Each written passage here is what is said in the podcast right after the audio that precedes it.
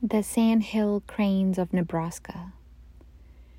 Too bad you weren't here six months ago, was a lament I heard on my visit to Nebraska. You could have seen the astonishing spectacle of the sandhill cranes, thousands of them, feeding and even dancing on the shores of the Platte River. There was no point in pointing out the impossibility of my being there then because I happened to be somewhere else. So I nodded and put on a look of mild disappointment, if only to be part of the commiseration.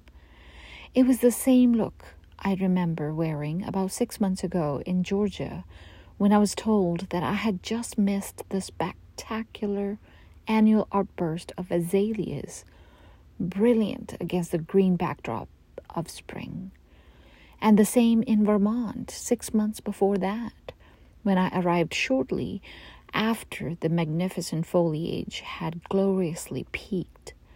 Mother Nature, as she is called, having touched the hills with her many colored brush.